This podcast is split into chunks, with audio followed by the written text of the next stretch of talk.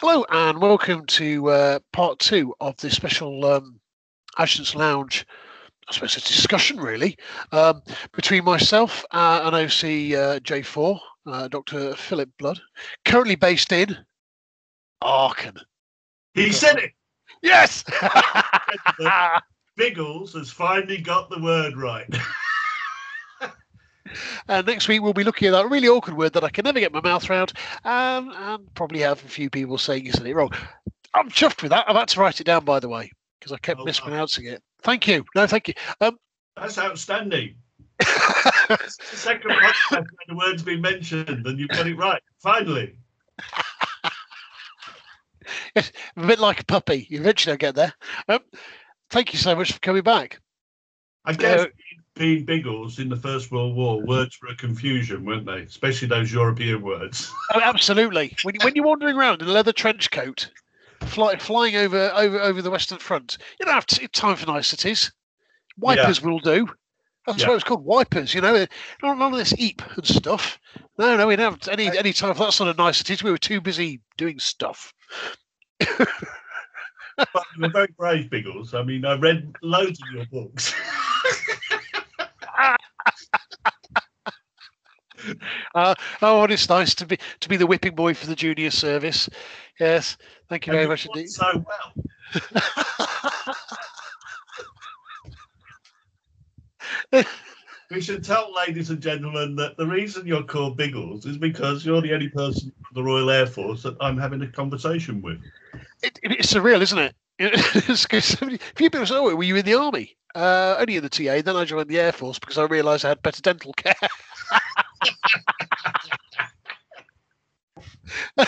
and actually, the rumours about the food are true. Um, uh, yes, I, I uh, maybe I got the chefs on the bad day. No, Sopwith Camel a good plane to fly. listen, uh, no other aircraft could, could you get your scarf at perfect ninety degree angle when flying over the 191st Infantry Division um, on, on Dawn Patrol. And in fact, do you know why it's called Dawn Patrol? Because it's at dawn. There is. uh, yeah, here we go. Now- now, a previous guest, Hugh Hamilton, he, he's big into his military, his aerial history, and and the Dawn Patrol was was such because it was the most important patrol of the day. Yeah, well, the day before breakfast. I don't know. You see, there was a lot more to it than looking looking flash with a with a with a perfectly horizontal silk scarf fluttering there. I like the Liberty ones themselves because they had a nice lining as well.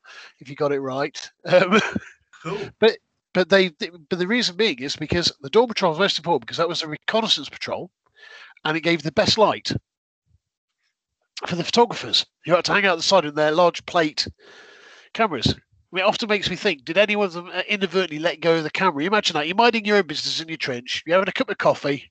Next second, you get taken out by a 12-inch glass plate camera. What Gott im Himmel? Well, I guess with those old aeroplanes, things were falling off all the time, weren't they? You know. Oh, they yeah. Well, it was. It, it now which one was it? It was one of the DH DH series aircraft. They were forever dropping their uh, undercarriage. They literally they, they, they would just randomly fall off. But I suppose you didn't have super glue then, did you? So you had to. the old Bostik, you know, Yeah, get rub it together, make it nice and warm, and you know. go. Jobs are good, but no, no. It was yeah. It was it was all very. Uh, I'm just writing about it actually at the moment uh, in part. So uh, You're writing.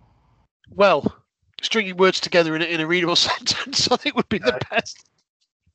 Yeah, you know, carry on writing as we both are. We're both busy chaps. Is this Um, your application for the chief of the air staff position? I, th- I, I, th- I think I think my guest pass to uh, High Wycombe's probably been rescinded by now. This oh. guy is far too coherent for our wishes. I, I'm probably pers- persona non grata in certain quarters. no, probably not. Oh well, it could be worse. Well, You know, I, I'm trying. I'm trying to think how, but you know, it, it could be worse. all, I, All I'll say is there are GCS guidelines, JSPs, and other other documents for which you can refer if you're doing anything like that. It's not hard. That's what happens. Yeah, there you go. yeah, people are going to really start hating me, aren't they? Anyway, how, how are you, my friend? Uh, it's been a very exciting week since we last spoke. Oh, We had um, floods and disasters in Germany, which of course meant the local areas been completely devastated. Uh, and then there's been all kinds of discussions with various people on a whole load of topics, everything from the Holocaust to the Battle of Britain to the bombing of Germany and First World War, Second World War. It, it's been actually a very lively week. And on Monday, thumbs up, the book went to the printers. oh, brilliant stuff. Oh, excellent stuff. Yeah. So it's all gone. So that's it. But How long have you got off in, in, in hours or days before you have to start the next book? I've already started Oh, wow. because I'm one of those stupid people who works like three or four books at the same time. Uh, I'm doing two at the moment, and I don't want to do it ever again. I'm doing two. And I, find stuff. You see, I find stuff which then fits the other one. So I put it in that one, and then I go on to the next one, which I was doing in the first place, and then go back to the one. You know, it, it, it's a kind of a confused way of working, but basically, I have a big screen, and all of the the various books are up on the screen, so I can go to each one whenever I want. the, the, this is it. You know, I, I've gone from a an environment of of, of uh, short time frame, you know, feature writing to to lengthy booking. Well, not lengthy, but but sort of like longer script writing. I haven't, I haven't quite got there to multiple frame things. Well, I've got three screens. So one book, when it's going into Word, goes on one screen, and one screen, which, the other screen, which is conducting research gathering, um, is live all the time. So I'm putting stuff in. Um, I'm very fortunate. I technically don't have to ever go into an archive ever again. I have so many records, so much archive record here um, I'm very lucky I don't have to go in again. Oh, no, that's just good. Just of swing. said me- somebody said to me, Give me an idea of how much you've got. And I said, Well, I've got the whole of the SS records here on a screen. If I want to press the button, I can go to any division, any unit, any personnel file. Wow. Yeah, so I'm fairly well off. So we've we've got. Um, I, I don't know if I mentioned it before, but Bettina is my partner, and she she produces the GIS maps, which are the cycle GIS presentations of maps done for a system, computerized system.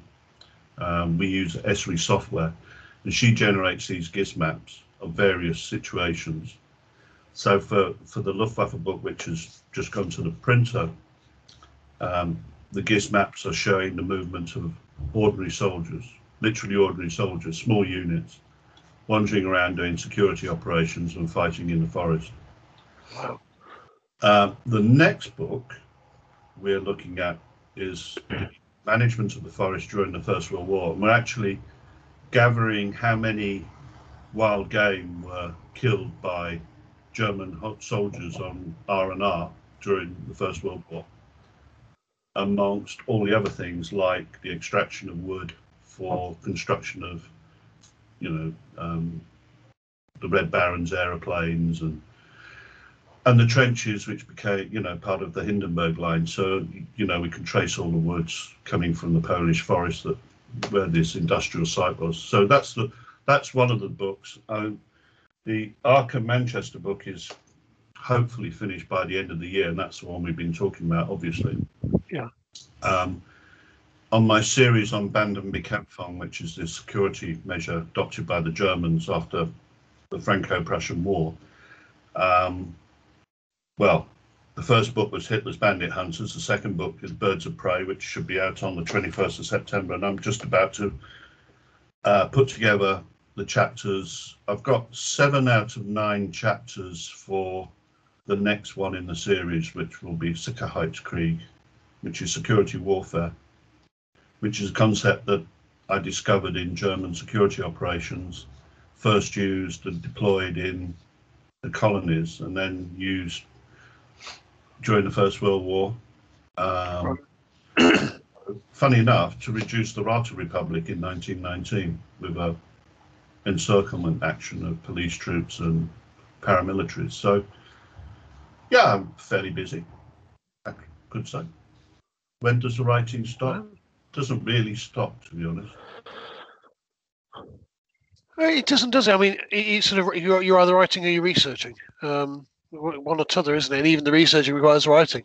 And I must admit, one of the books I'm doing at the moment, I had a real writer's block moment, and and it's it, and, and whether it's because of the the uh, me being me, I don't know, but I managed to cure it by taking a walk into town, into Newark, exotic Newark on Trent, and getting a sausage roll. And it seemed to clear clear the brain fog. But it, but it, I think people tend to forget we don't just sit there and do, do we? There's so much that goes into it beforehand.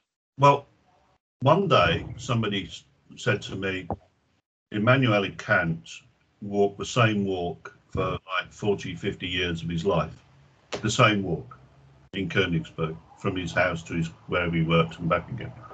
And it always struck me as an odd thing to do, and therefore pretty Kantian in, in just his behaviour. Decades later, I realised the value of it because I walk up to um, where I am in Aachen. I'm actually right in the heart of what would have been the 1944 battlefield. Uh, and I take a walk. So I pass, I go up the hill and I pass where there were fort graves from the siege fighting in the command centre. I walk past the air raid shelter, which was put up before 1943, the 43 raid that we've been talking about. Uh, and then walk past where the command bunker was, where Wilck surrendered, and I've that's now a block of flats. Um, but I know where it is, and I've got pictures of it, so I, I just look at the image and I can see the image. I don't need don't need anything to tell me that I I can see where it was. And then I walk a bit further and I get to the tunnel where they put all the population at the very end to stop them from being blown up. And then when I stand at that tunnel, I look way over and I can see where the few guys from the Waffen SS who escaped the, the city, I can see their run. I can actually stand and look at the roads, the little roads that they took. And almost all of those roads are still the same today. Wow. So, so when I do a little walk, I, I can walk through. It's quite exciting. I can walk through and if I go the other walk, I make my way to an abandoned um, Protestant cemetery where one of the Duke of Wellington's artillery officers is buried, which is unusual. No one's ever been able to tell me who he was. A guy called MacDonald, he was general of artillery, and he died during the, um, I think it's the 1916 Congress. Could have been earlier, could have been later. I always get the dates confused. Uh, the the Aix-la-Chapelle conference, you know, under the Metternich rulings of controlling Europe, the Congress of Europe, all that series. Uh, and I walk up there to see that, uh, and then I look at the, the older parts of Aachen where you go past where Anne Frank's grandparents were born and where that community lived. And then a little bit further, um, you see Hansemann. Hansemann is really the modern father of Aachen. And he brought the railways and the insurance companies and the banks and you name it. But he was also behind the 1848 Liberal Revolution. So, so it, it's like I've got two sides. I can go down the modern history, or I can go down the early European history, and and and generally clear my head and just engage with people. Um, some of my students think I was a bit crazy because I would stand before Hansemann and say, "Look, you screwed up on that railway line." that, that's a private. That's a to, to, to railway freaks, really. But there you go. He did a good job. He got there in the end, as they say. Yeah, I just you shouldn't have put the curve in so tight at Aachen because you can see it's always had problems ever since, and they've always tried to, you know, fudge it. But anyway, that's just a minor detail of me. Telling off people who've been long dead. So with their poor poor approach to railway design, uh, you, you don't want to look at these. Well, actually, no. I mean, here the railway design, although it's sort of still on Victoria lines, and there's some wonderful books. I've got a couple of wonderful books about Victorian railway design and, and how it's driven by a whole host of things. and I'm sure they had the same experiences in, in Germany, you know, Victorian Germany, uh, pol- politics, landowners, and money. Yeah, but the other thing was the way they wrote to people and, and the imposition by the German army about the kind of scale and gauge and and the sheer weight of gravel they're going to put down so the tracks are never going to move. They wanted the heavy traffic to be able to move rapidly. The sheer the sheer level of contemplation that was going in and behind the planning and then the work, it just astounds me. It really does astound me. I think it I think it's just marvelous. It's one of the beauties of living in Aachen, um, because it's just been one discovery after another, and and we haven't even mentioned Charlemagne or Karl the um, you know, who's yeah that big cheese who kind of you know kind of ruined it for everyone. Kind of ruined it for everybody. Yeah, yeah. He's a medal now. Yeah. They they dangle him round all these politicians like Blair and Churchill and what have you. Oh well, never mind. Strange, isn't it? How how the world sort of changes, even in a very short period of time, actually.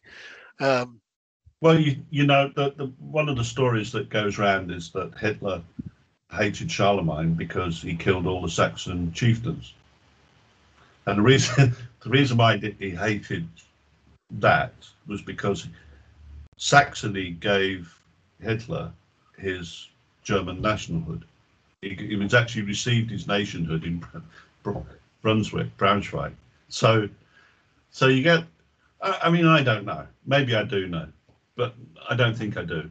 There's these stories and rumours that the reason why he hated Charlemagne was simply because um, he killed all the Saxon chieftains. But then, you know, in research, I keep finding uh, Hitler saying, you know, I now understand why Ch- Charlemagne did what he did. You know, so yeah, it's one of those stories, really.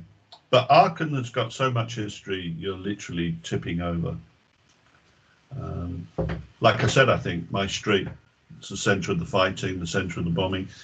Um, it got severely damaged in the bombing, and in 1944 was converted into a rat trap, uh, a rat line. You, you know, rat lines. You put holes in the sides of the buildings. So if there's a row of buildings, you run through the row. Yeah. So you dig a hole so big you don't have to duck, you just run the way through. And then at the back, you run planks, wooden planks, over the stairs. So you can shoot and scoot, as they call it. Uh, run, deliver, run, deliver, you, you name it, all the way through, right the way back up the command center. Uh, and so we've got two holes, one there and one in the other room um, where German soldiers would have run through. Wow. And then in the street, you can see where they probably went up because they hammered away at all the, you know, the, the brickwork that would have gone along the side of the steps. All of that got smashed. You can see it. So, and we're in the last fighting quarter. So I know that American soldiers were in my street at some point, and I know the street at the end there were tanks climbing up it, slowly, grinding away. Um, yeah. And literally, apart from the bomb that landed near us, which blew our houses away, uh, there's a school to the right, about 200 meters along, um, which disappeared in the raid. But as I think we were discussing, because there was a special um, system of defences here in our which had been imposed in 1941. There was discipline by 1943. There was a huge, there, there, there were huge bunkers which saved a large part of the population. Okay, a great many people evacuated from the city. Um, and by September 1944, there were only 4,000 people in the city. But, but when the heavy raids were coming in, Aachen wasn't suffering the kind of casualties even though it was, you know, uh, bombed 145 times more than Dresden, it still only had 10% of the losses. And and there's there's there's issues there which I still haven't resolved because there's been more bombing of Aachen probably than most of the West. And the first bombs fall on Aachen in on May the 14th. So Churchill's only been in power four days and he's already declared bombing. So you, have got a situation where that city is a, a, primary target for the next four years.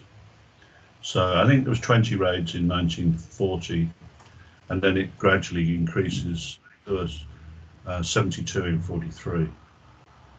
Wow. Um, everybody knows of the 43 raid, but assumes, generally assumed by people, that the April 1944 raid was the one that destroyed the city. Um, no, what actually happened was with the burning of the centre of the city in June in uh, July 1943, the one we've been talking about, you actually destroy all the medieval buildings. Now the raid was already prescribed long before as a as the final heavy raid, but an arson raid. So the per, the sole purpose was to burn Aachen, and it was designated as a burning exercise. Um, and they did achieve a firestorm. And the propaganda, the, the Nazi propaganda unit that was actually happened to just happen to be in the city by chance doing something else, made a program uh, and recorded what was happening on one of those, you know, those machines that made records. Oh yes, yeah. so they recorded the bombing, and they had um, the correspondent. I can only go by by what was written. I've never heard it, but apparently, he, they were trying to record the burning sounds while the man was screaming that there's burning splinters in the air and the wind started to get up. Because with the firestorm you get this surge of wind suddenly which is actually as it's spinning and sucking. And you get this sensation and that suddenly surprised them. Because they'd never had that sensation. And on top of all the utilities um, not working like water and electricity um, they were hindered by tram lines because the bombs had blown up tram lines, and the tram lines were stopping vehicles for coming through because they'd twisted. Right. Uh, all over the streets. One street had something like 15 unexploded bombs with timers on. Grief. Um, so, and in all this cacophony of sound, um, the fire, the, the alarms going. So you've got alarms, you've got the fire engines, you've got the ambulances. They're frightened about the cathedral burning. Um, the interesting thing about the Baumeister of the cathedral was he put a team of young students together, and they were fire watchers. Uh, and they were kicking the the bombs and the incendiaries off the roof because inside the, the dome, the great cathedral, Charlemagne's cathedral, well, more extended since he was around, um, there were wooden rafters. So we're kicking them out. Um, and of course, with all the zinc that's in this area, because it's a it's a very popular, you know, it's mass used in in towers and what have you. The Granus Tower started to melt. Actually, you, there's a picture of it melting into the street. Um, they were then frightened about what was going to happen to the rat house because the rat house is wooden construction. Um, what actually happened was a bomb landed right in front of it in September, in April 1944, and literally the whole of the front started to collapse. So they had to put up um, like flying buttresses to hold the front up till they could re-put um, concrete or whatever to re-support the, the whole of the but they front rat uh, front of the rat house but at one point they nearly lost the rat house um, the Granus Tower which is the famous tower where Charlemagne is supposed to have sat for 40 years trying to learn to write and never overcome his uh, illiteracy, um, that was very severely damaged. Um, all of the administration buildings, which were uh, kind of like the adjunct to, they were imperial buildings built to the design, the, the similar design to the Rat House. They disappeared. Um, somewhere in all of this, Frank, um, and I think I I believe Anne Frank's grandparents' house was destroyed in that raid because the raid swept through from the centre of the town, coming up towards what the area where we call the Quellenhof and the Lousberg. The Quellenhof is the primary hotel of Aachen, and the Lousberg is the big hill that overlooks the whole city. Um, so that was my impression of of how that fire went. Now, in the books that I showed you um, on that uh, thread that I did, there's only one that really looks at the raids. And all of those books now you can't find in the bookshops. So if I go to the main, main the main bookshop in Aachen, it's very difficult to find anything a about raids, b about the Second World War. And what you will find about the Second World War is pretty torrid stuff. Um, not really use nor ornament, really, as my great grandfather would have said. Um, as I read more, and I'm just talking about why I've ended up doing this thing, um, as I read more about Aachen while I was on a university uh, project, I was leading uh, a Chamber of History, Chamber of Commerce history project for the University of Aachen the more I started, the more I read about what happened with the raids, the more I realized that people didn't understand what had actually happened. And that's because the city has no archives. It has no archives because it was the first city that was occupied by an Allied power. And, the, and the, all the documents were stripped. Right. And the problem with that is you get GIs using state papers for the heating because it was cold, it was wet, there's no utilities. They captured a city which was, for all intents and purposes, dead. So they were using stuff to start fires, taking out beams and burning stuff and what have you. Um, it has to be said, there was an awful lot of looting taking place.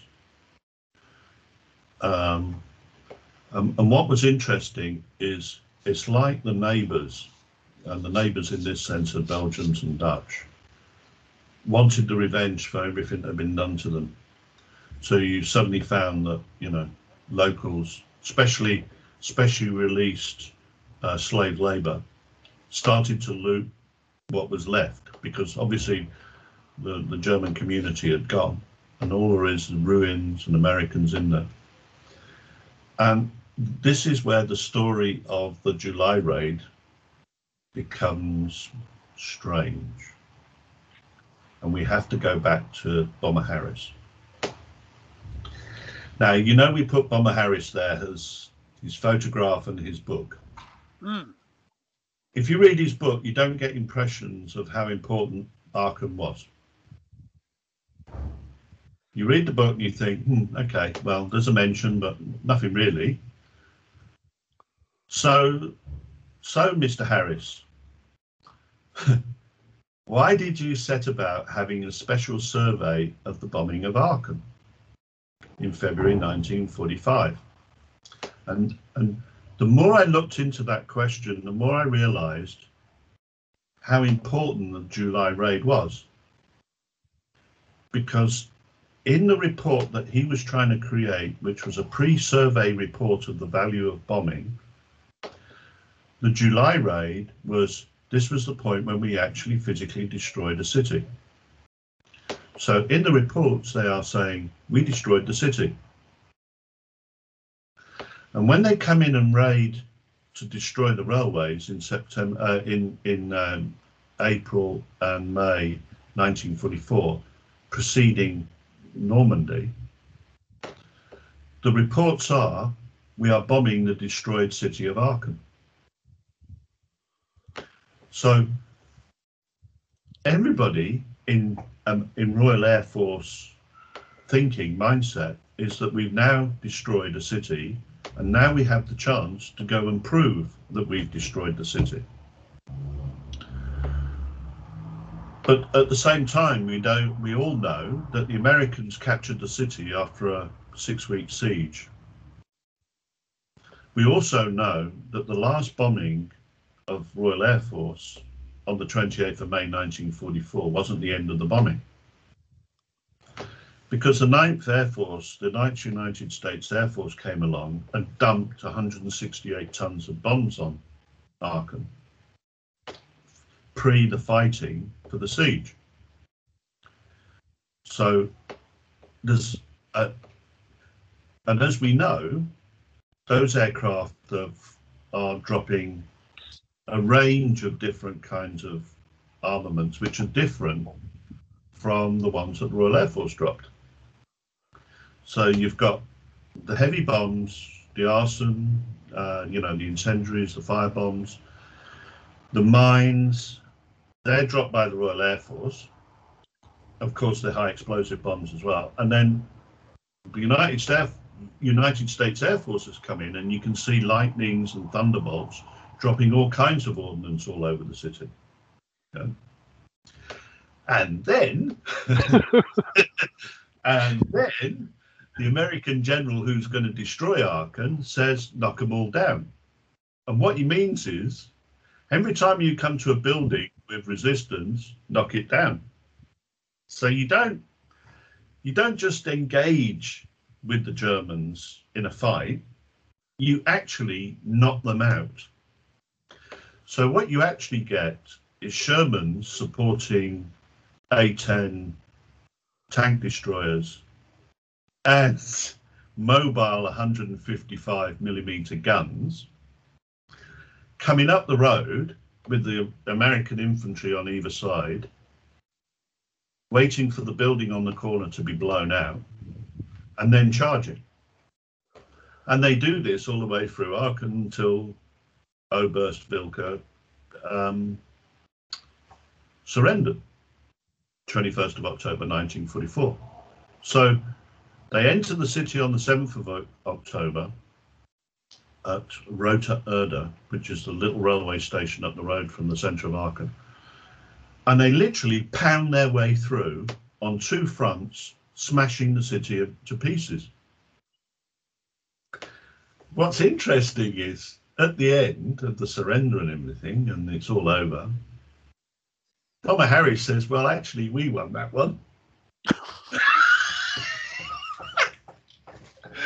we destroyed the city you didn't have a lot of trouble there because we did it for you. And the Americans say, uh, excuse me, like we lost 900 soldiers plus many more wounded uh, fighting for this city. And you're saying you won the city? So then Harris, bless his cotton socks, waits until after the Battle of the Bulge and sends in a survey team to go and have a look and their job is to measure the bomb damage by British bombs with a slide rule and a tape measure.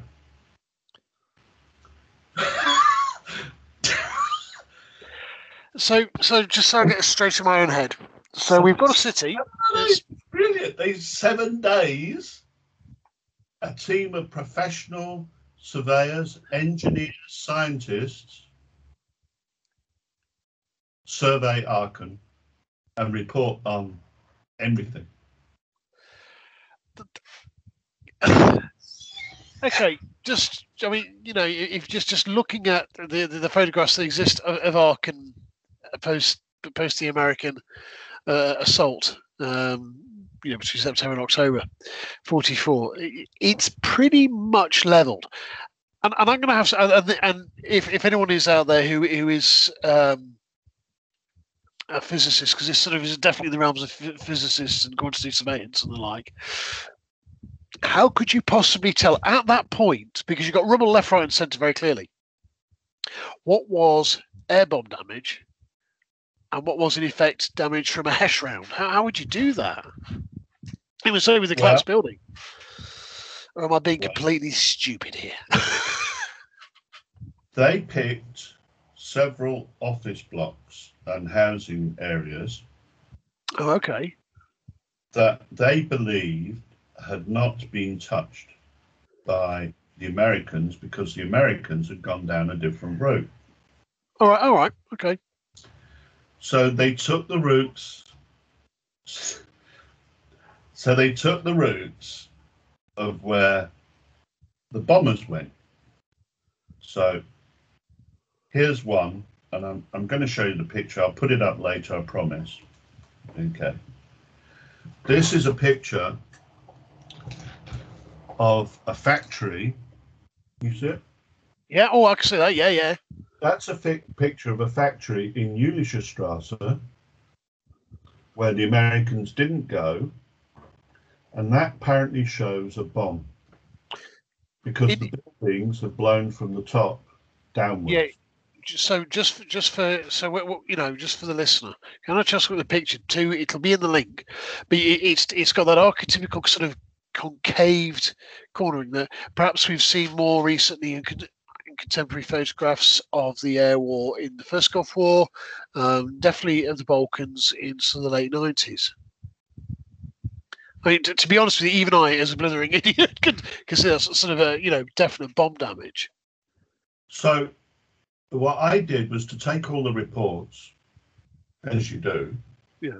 and go around and look at all the damage. So I, so when they went to one area, I copied, I took a copy of the building that they'd taken a picture of, and I took a picture, and then I compared the two, which ones had been repaired and which ones hadn't, which ones were total losses. And what I found very interesting was they declared this whole block a total loss. But the buildings that I was standing looking at had not been touched.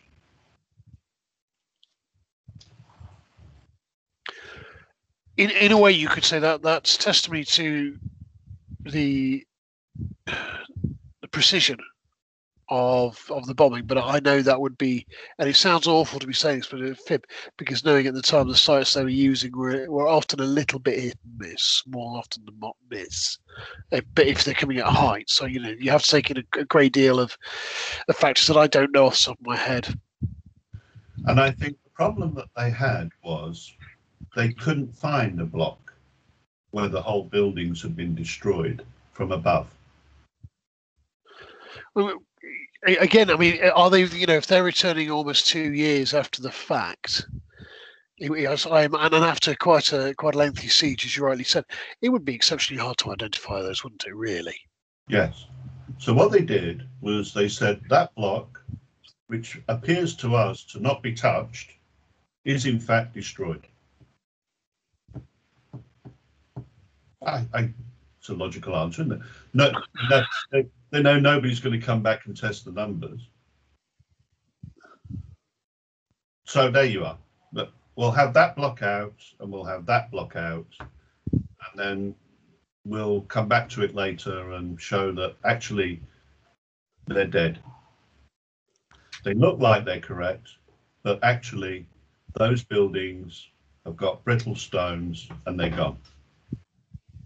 So when I went up to those buildings, which appeared to have been untouched and kind of hammered on the wall, they were not brittle.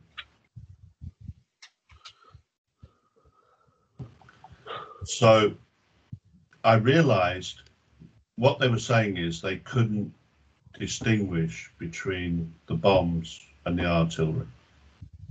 So, This is quite interesting because at this point we- we're, going from survey to almost a forensic geogra- geographical survey. We've gone from looking at it uh, as on almost face value with, with the photograph you showed of the, the corner of the uh, the munitions building, uh, so the building on Munitiusstrasse, clearly taken out by um, airborne ordnance, and you sort of got the other the other side of it where there was a sort of is it isn't it?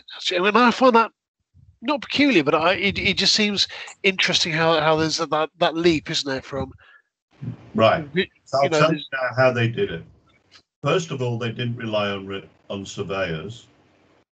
They relied on operational research analysis. And what they said was, if you look at that map and you look at the areas destroyed, those buildings are destroyed because nobody could possibly live in them afterwards. There was a fire, the buildings were gutted, they were useless. Okay. Right. Now, I had this discussion earlier in the week with somebody because a lot of people think operational research is definitely the application of correct formula all the way through to the end, and that formula replaces assumptions and fudging and statistical error. Well, actually, it doesn't. Because the problem with operational research is the formulas only take you so far. They will let you play so far, but then they stop you from having, you know, pure accuracy. You can't tell whether that house was inhabitable. You can only make a value judgment and assessment that that house was in, was inhabitable because when you came along, it fell within an area which had been evacuated, which had been uh, ransacked, and there were scorch marks on buildings. So you have to assume, and this is the point, you make an assumption. Now, if I dial that back, how many other assumptions have been going on? So I asked the question, and one of the most famous um, operational research scientist who worked for the Royal Air Force was a, a young man called Dyson. I think his name Freeman Dyson. And he put a series of programs up on YouTube about how operational research worked. And I watched one of the programs, and he was talking about something which he had worked on, in which he had grave concerns over what had happened.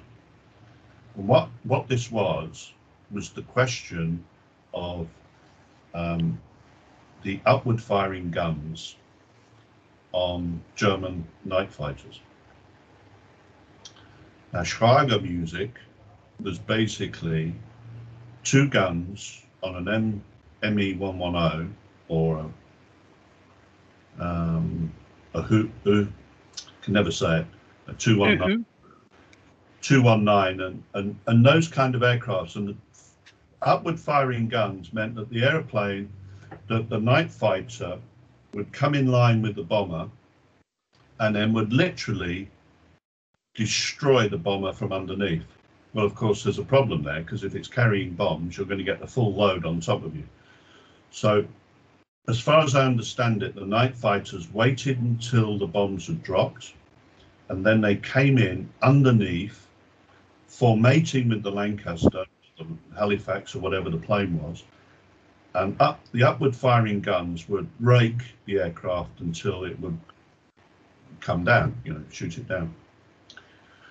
So when I when I, I I went through all the oral histories of Lancaster bomber pilots that were around, available at the time, and all of them were saying if you knew the German night fighter was formating on you, you had to get him off because you knew that he could take you out with his upward firing guns. So I went all the way through the operational research papers and I couldn't find anything. Maybe it's me, but I couldn't find anything that was particularly obvious about upward firing guns. And then I listened to Dyson and he said, We made a mistake. We assumed that the pilots were lying. And they had applied an assumption to the evidence and made the decision that they wouldn't have something to defend against this. Now, okay, that's the kind of error that occurs in operational research.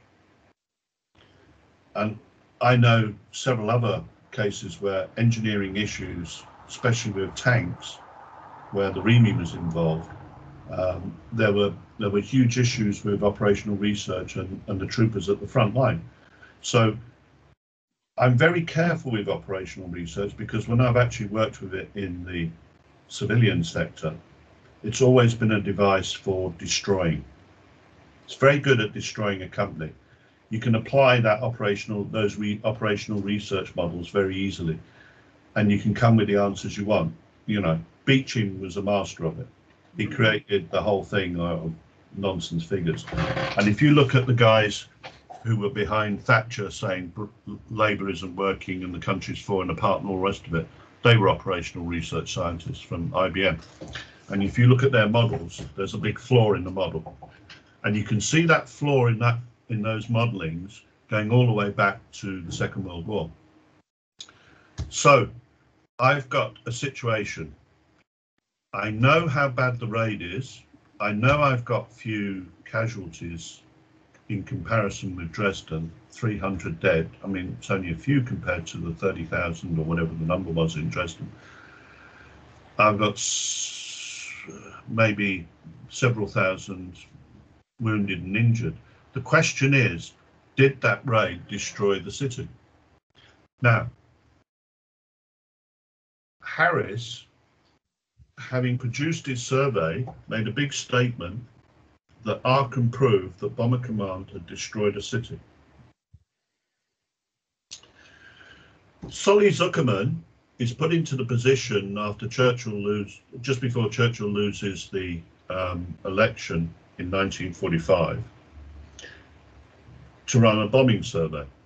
And the British bombing survey is going to be Solly Zuckerman's version of bombing, which is, of course, against Harris. Now, Solly Zuckerman does everything but go to Aachen. So I can look at the bombing survey and I can be, I'm very interested about the idea of taking out the oil lines and the transportation rates and all the rest of it. But Aachen's not mentioned. And I think one of the reasons why Aachen wasn't mentioned was, was because it was occupied by the Americans. And when they were running that time, that period of the survey, technically, Aachen was still under American occupation. When the British came in in June, July 1945, the survey had already moved on. Right. Now, here's the funny thing. The United States Army Air Force survey missed Aachen. Okay. And they said, well, we never bombed the place, so what's what's it to us? And they didn't. They used it three times to drop test G and test bombing, but that was the three. And the US bombing survey didn't know about the, the airmen who were captured in Aachen and severely beaten. So the entire story of Aachen disappeared out of the American history. Now, the really funny thing is, having been frontline news and been such an interesting subject globally, Aachen itself, as an American military history achievement, vanished. So you can't find many books on many books on it. It's almost like, well, yeah, okay, we captured it. It was the first city, but you know, so what? So there are books, don't get me wrong, but it's hmm. not up there like, you know, this is the big red one or this is Patton, blah blah blah. I, I find that really peculiar because it was it was the first major city, the first major German city that fell into Allied hands, and so I, I find the Americans almost. Like I said that there, there there are books. I'm sure there would have been there would have been books done in the 60s and 70s when there was a sort of spur. There's this sort of burgeoning, burgeoning sort of field of research. Um, you know, perhaps not brilliantly researched, but plenty of you know plenty of picture books. I find that really odd that the Americans almost distance themselves from it. Would would that be because of the work of Zuckerman and, and you know even the RAF? You know, just saying, well, we actually leveled it first. Well, I have a marvelous friend who is. Um, uh, he was a colonel in the U.S. Army and a fantastic historian, a guy called Roger Cirillo. And Roger said to me, did you know the history, the US Army History Branch had run this project almost immediately as the city's being captured? So he sent me all these combat reports. Uh, I mean, I'm not talking about a small number. This was a crate of combat reports and stuff that turned up um, some years ago. And I started to read it, and none of it was in the books. So, I, you know, as you do, you, you get a combat report and then you look for sources where it might have been entered, and it was engineers blowing up strong points. See, I, I had to keep relying on this exploding thing just to show that Harris might not be right. So I went back. so I went back to this. I went back to this engineering study, which was run by the Corps of Engineers, U.S. Army, which was, you know, defeating the German army, and several chapters were on breaking the Siegfried line and all the rest of it. And I've got the combat engineers report of fighting in the streets of Aachen, and I've got the Corps of Engineers study of the history, and neither it's not the report's not mentioned. So I went. So I went to the. So I went to the tank dudes because you know the tank Hmm. dudes. As soon as they do something tanky, they they kind of get very excited and write lots of stuff. And you know you've got Shermans, you've got Hellcat. Is it a Hellcat, the A10 thing with the open top well, you see how you had the, the two big destroyers. You know, the M10, which was the slightly larger, based on the the M4 hull of the Sherman. Then you had the M18 Hellcat, which was just coming into service around the time of the siege of Aachen.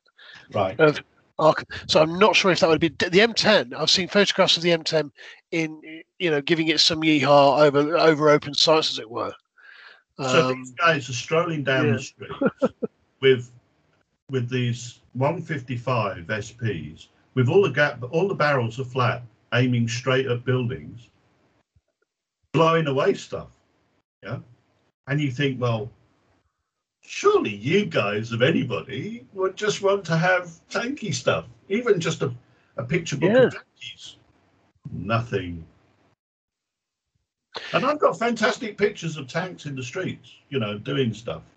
And uh, I mean, the, the, it, it, anyway, as a, as a non-military historian who does military history, I was looking at this thinking to myself, there's something seriously wrong here, because why is this not a bigger issue? Why why has why has the whole thing just been taken flat? So let's started to look at the German sources, and the German sources are awful. Um, you've even got books where they try and explain that the U.S. Army was liberating Aachen, which, you know, it's the thing here.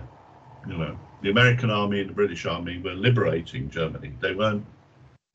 They weren't. Um, you know, that other thing. Killing invading. being unpleasant. they were liberators. So you get this whole story of liberation. Well, hang on a minute. No. Even the kids are fighting.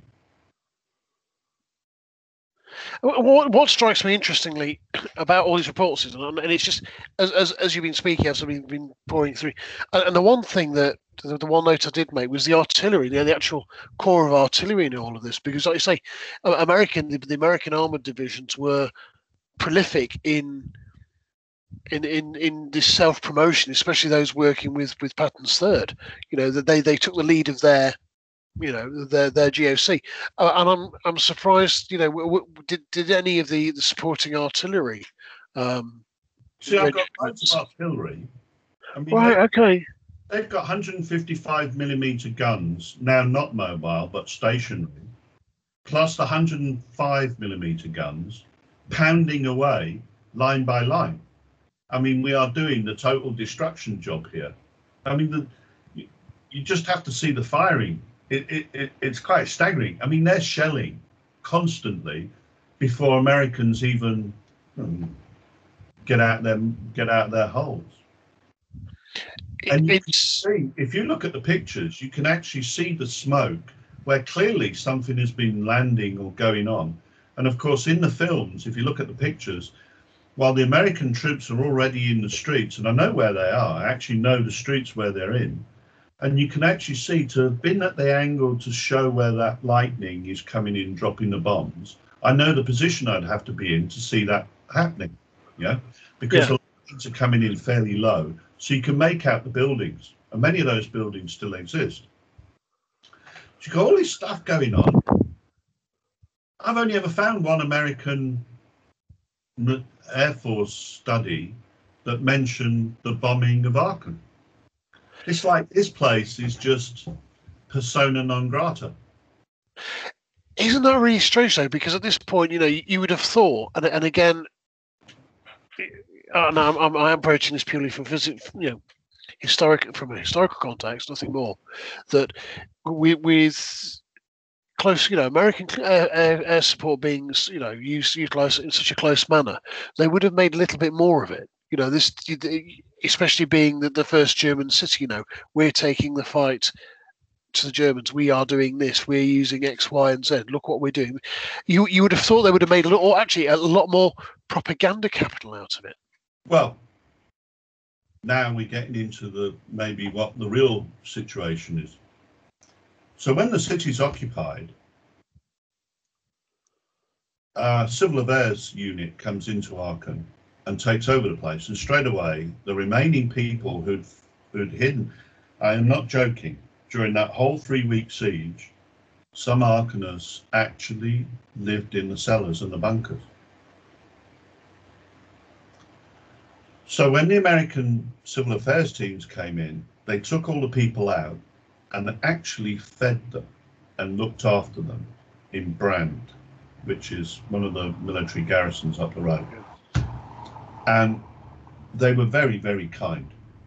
I mean, you, they were looking after the kids they weren't that cruel to the German soldiers, the, the POWs, because quite a lot of them were very young.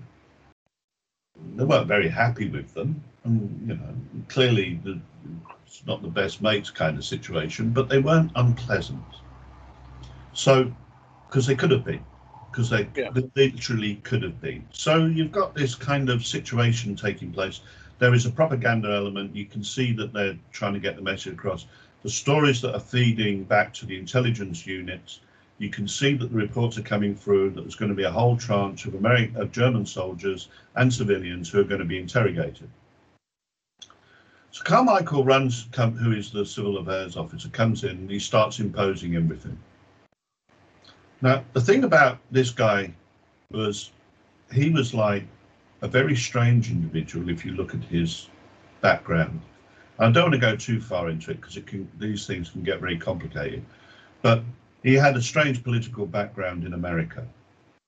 And I started to be very concerned that there was no indication that this guy had any comprehension of German, had no, probably not much idea of um, German culture and had probably only had what he had simply because he'd been in a very political position and he'd been given that position because it was politics.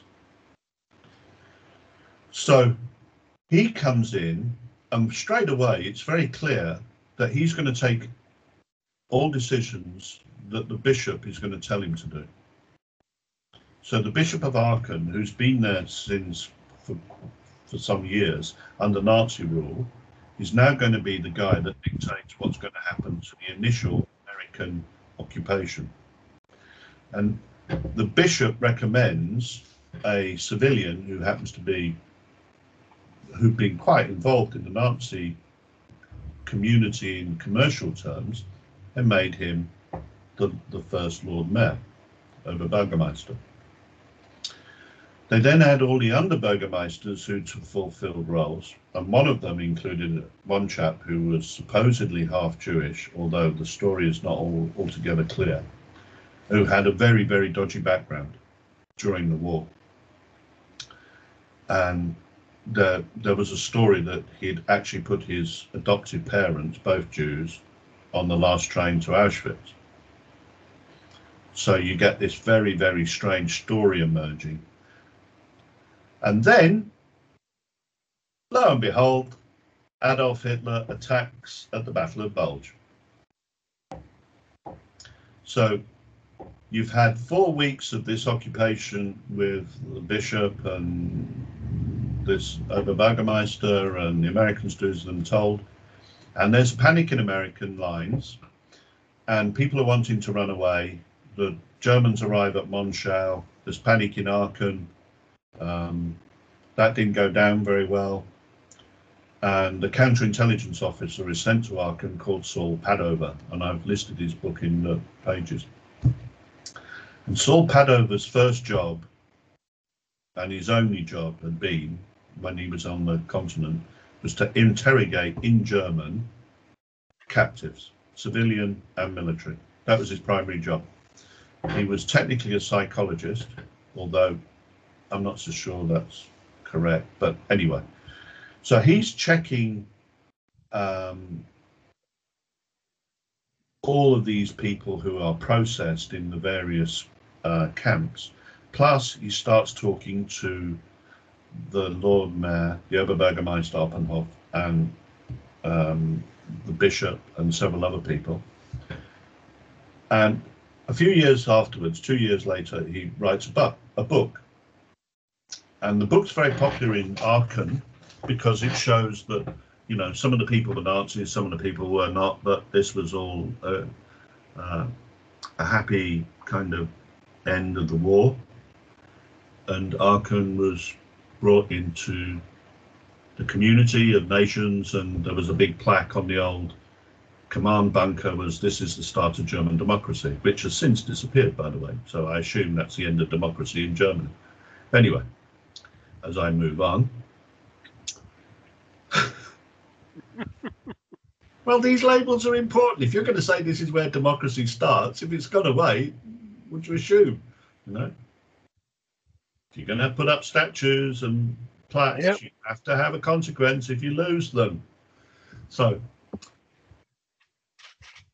Saul Padover sends reports to America which are not in the book. And they tell a very, very different story about what's been going on. Now, in all of this, I can assure you um, from what I've seen of the prison registers, the Americans have got a hard job dealing with people who are smuggling, stealing food, um, American soldiers trying to have sex with women and all sorts of things. And um, at the same time, the monuments men are coming back with the treasure trove of Charlemagne. So you've got good you got goods going out one side and you've got new goods coming in the other. So you are in a very you're in a very confused place. And at the same time, you've got riots in the streets, which eventually led to the Russian POWs being locked up, which is another side to the story. Uh, Padover's reports go to German uh, American High Command, and the American High Command are horrified because what he's saying is basically Aachen, this prize triumph, has fallen into the hands of Nazis.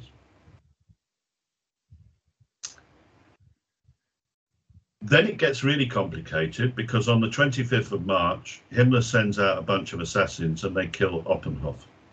They assassinate him. In March 1945, it's one of those periods when they're attacking people, and the, you've got the werewolf campaign and all sorts of things going on. And by that stage, I would say the Americans really want to get shot at this place. This is turning into a Kandahar before Kandahar. This is Saigon before Saigon. We have a serious problem here, and Houston, get us out. So, what actually happens then is the British walk in and the British come in a very it's hard to describe really. They come in a very strange attitude. On the one hand, you've got all of these wonderful, caring people who want to make the Germans better. And then you've got these other lads who think the only way you can deal with Nazis is give them a good kicking and, if necessary, hang them. And the chief of British security is in the city five minutes and he disbands the whole of the sub burgomeisters and recommends the arrest of the chap who is half Jewish because, quote, he's been spiriting out Nazi war criminals into Holland and Belgium on the milk runs because he was in charge of milk and food.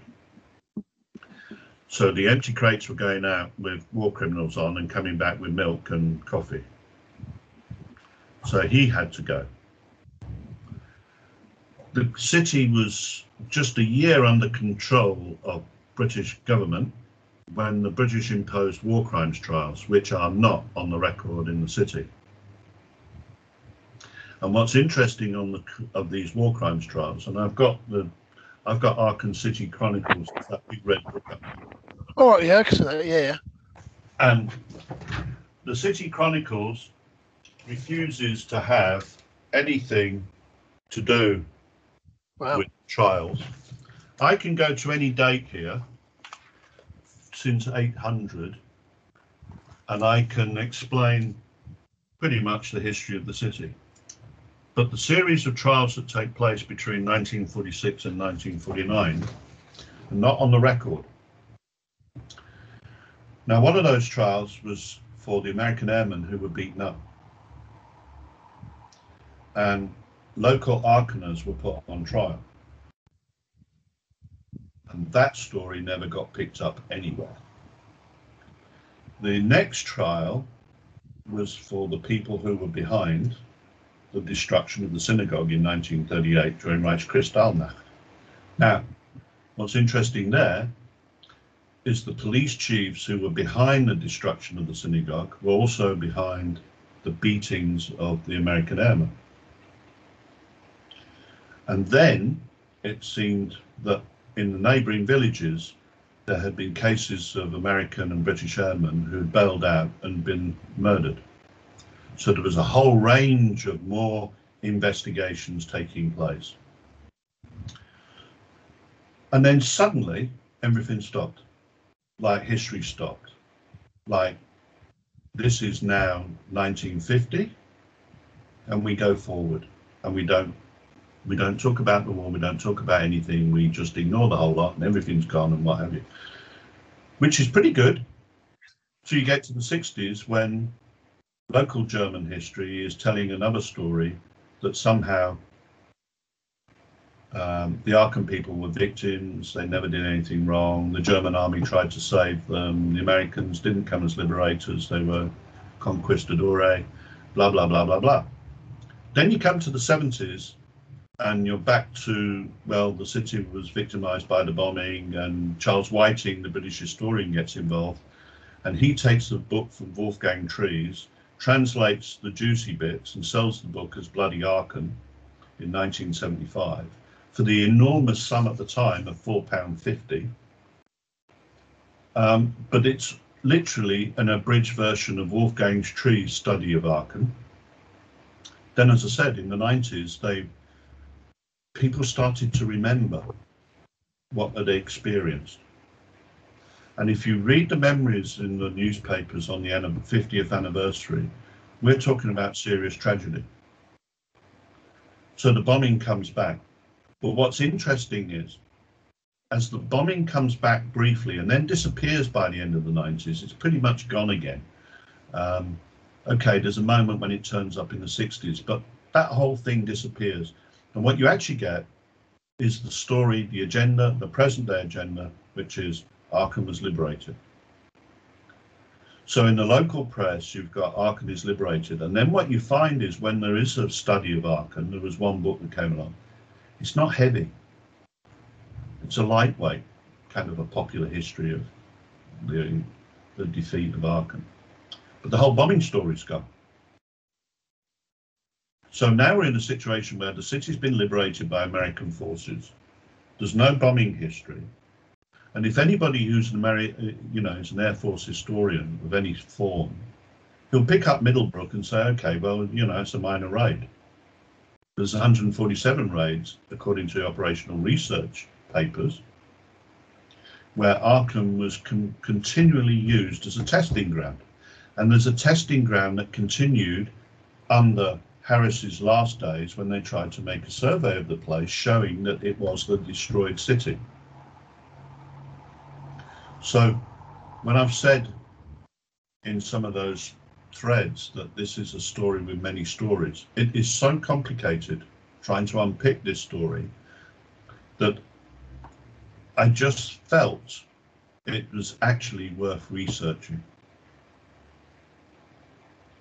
Because the, the literature that we had gone through the work that I the work that I'd seen was not telling me the story I wanted to know. And the more I dug, the less the story became realistic. I don't know, actual. So I think at this point we seem to have talked a lot more about Aachen than than I than I intended. But the problem with the story is it's huge. So I have big apologies there, but you know. No, no, no. There's no, there's no need to apologise, and I, and I think that you know I'm sure listeners will appreciate the, the, complexity of history. History is not black and white. History cannot be condensed, and this is something we're, we're going to be talking about in the, in the, in the next part of this discussion. It can't be condensed into an easy to read um, five pound book. You know, there's this, and, and we'll be looking at how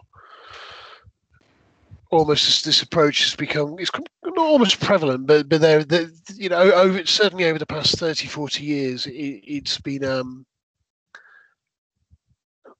a, a, way of being a very help, helpful gateway into understanding the history of a region into a history of a battle but all too often it's produced often sourced as, as the only as the only way and, and the predominant um tomb on on a particular battle. Um, and, and I'm sure Philip will back me up on this. That when you know when we write, and I you know and myself, we write about things. They they are they're they're intended to inform, but also to hopefully spur the reader on to look at other works by other by other writers, or furnish them with so much information that they have a complete picture um, and, and a working knowledge of what is going on. And it also helps, hopefully, this, this discussion today and thank you so much for sharing your knowledge, uh, Phil. By the way, it shows you how complex understanding military history can be because there are so many facets to it. You know, it, it it's not. It is literally the, the down the rabbit hole situation. And when you're dealing with three uh, sort of key events uh, and, and three sort of key bodies of knowledge uh, and experience in, in, one area, that that can certainly make things more complex. So no, thank you very much indeed for taking, and I hope that makes sense what I just said, by the way. And, and I thank you so much for, for, for taking us taking the time to to further develop Aachen's story uh, and, and, place it into context for us because we, this will now follow on in, into the next next uh, podcast. I hate to tell you this, Go on. There's not going to be another one. You've just won the Euro Millions. no, I, have got bad news for you. We've only touched the tip of the iceberg. I don't think that's bad news. No, I think it is. People will get so bored of him and I don't buy the book. They'll say things like, "We've heard it all now. Don't need to buy it. Thank you very much. Go write something else." Well, I, well, I, I, I think it's quite important actually, I mean, and, and you raised a really good, valid point there about books, and I think we can sort of because you've you've you've you've prepared the tweet list, which again updated um, tweet thread will be in the the descriptor. This will sort of glide us nicely back to the books that you've you've already raised. Um, and the very and I think it's very important to look at the, the books and how history is recorded. Well, I want to say something which I don't normally do because it's a bit cheeky. But somebody this week said, "Oh, I didn't know Richard. You know, Richard Holmes, my supervisor, didn't yeah. know Richard done anything on bombing." Okay. So there's like this moment of silence. Well, of course, he did this television program about the bomber. Yeah. And bomber command. And I thought, that's really interesting because what it tells me is what we remember, what what people remember of Richard Holmes is on a horse in the First World War, going around going through trenches and what have you. What they don't pick up on is the other aspects of his history. And a lot of what Richard and I discussed during my supervision period actually is fielding into this stuff with the bombing. Because one thing I learned from Richard is when you start to disengage and break away, doctrine actually looks like and what it actually means in, in action and what how that breaks down. it's a very valuable way of how, how looking at how, you know, in my sense, okay, now politics of violence, but if I put my military history hat on, it's how military history functions. That somebody comes up with an idea, and at some point that idea has got to be implemented.